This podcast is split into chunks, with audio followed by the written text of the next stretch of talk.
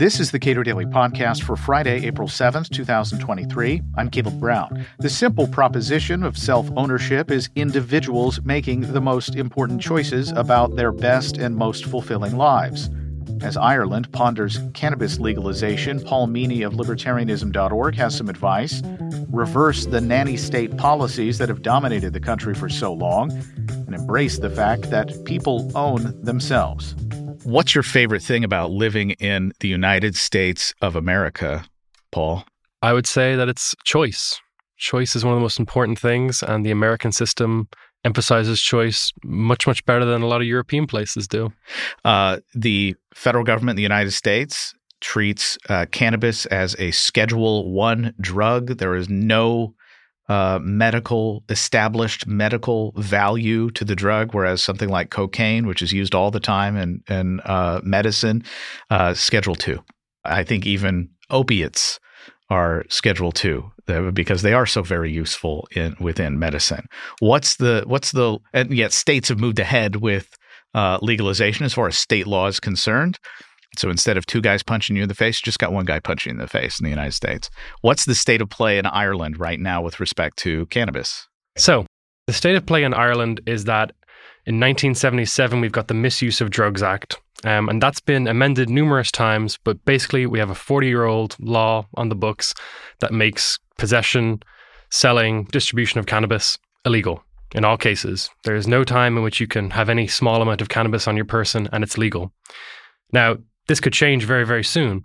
In November of 2022, uh, one of the people in one of the members of the People Before Profit Party, a socialist party, might I add, uh, put forth a bill for legalizing or decriminalizing possession of marijuana.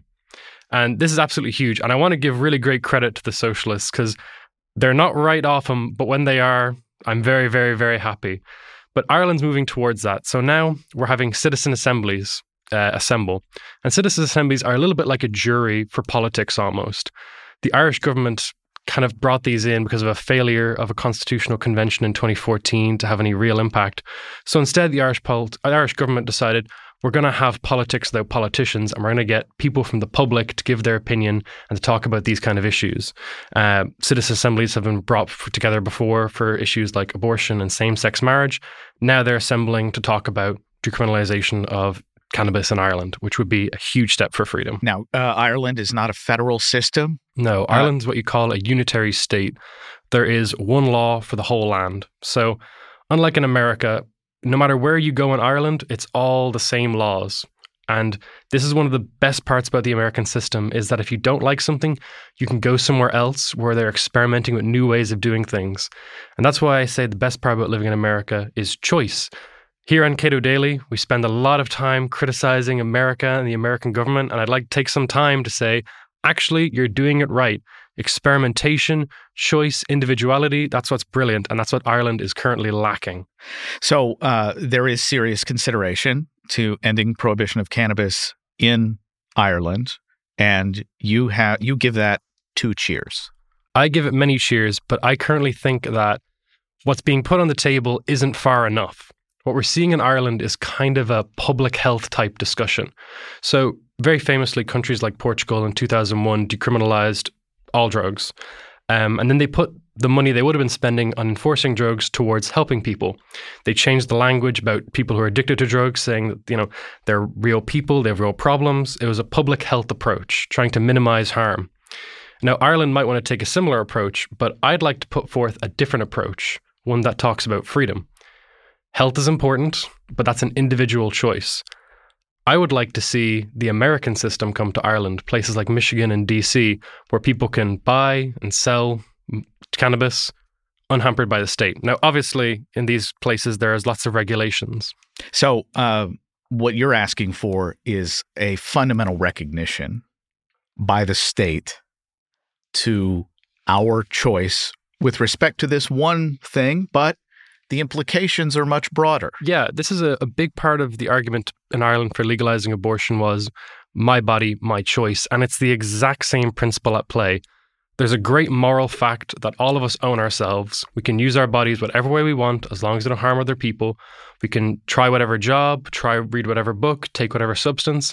I think that Ireland has a unique opportunity to talk about the real moral fact of self ownership that people are allowed to try these things, that adults are not children in bigger bodies, that people can do what they want. And Ireland has a terrible record as a nanny state in all sorts of ways throughout its history. And it's time to really purge that away and to talk about people as autonomous, choosing beings. They are not people to be moved on a chessboard or statistics to be played with.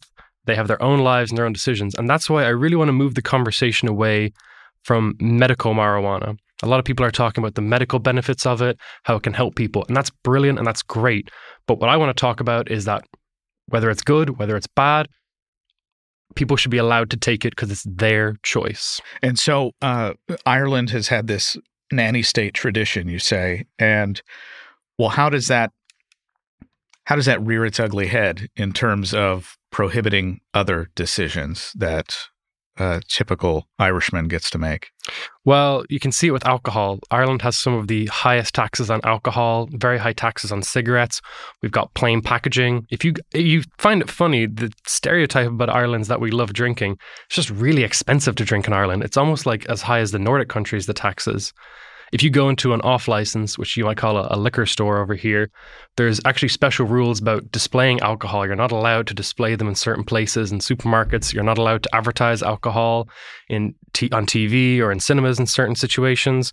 So there's all sorts of rules, and politicians every day in Ireland think of a new way to try and get involved in people's lives to a ridiculous degree, whether it's weather warnings, whether it's mask mandates. But originally in Ireland, people, the government thought that wearing masks would be a bad idea because the Irish public might not wear them correctly. This is how bad the nanny state's gotten, that even the precautions we take to defend ourselves, the government thinks we just might not be able to do.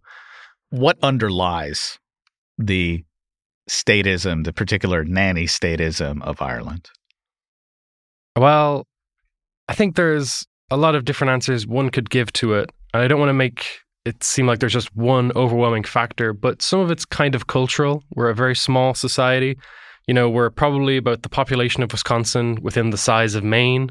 So it's a really, really small place and we're all quite similar and we know each other well. And, you know, it's a very high trust society. So people don't mind telling someone else you're drinking too much, you're smoking too much. We're kind of used to critiquing each other like that. But the government has a much more positive connotation. We engage a lot more in welfare of all sorts and different kinds of pensions.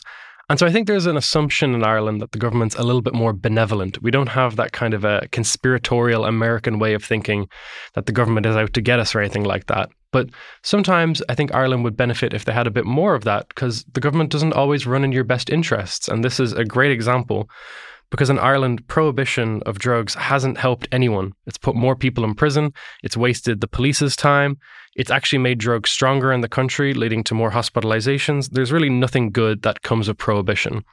And what I think needs to happen is I think a lot of Irish people need to take some of the lessons from America about you know, all men are born equal and that we have natural rights and that these rights can't be impinged upon just because they're convenient or it's nice or it might be healthier.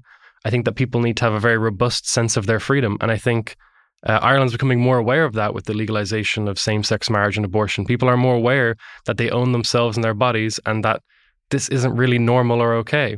But progress is slow, and the Irish administrative state moves quickly on these kind of things. Paul Meany is editor for intellectual history at libertarianism.org. Subscribe to and rate the Cato Daily Podcast and follow us on Twitter at Cato Podcast.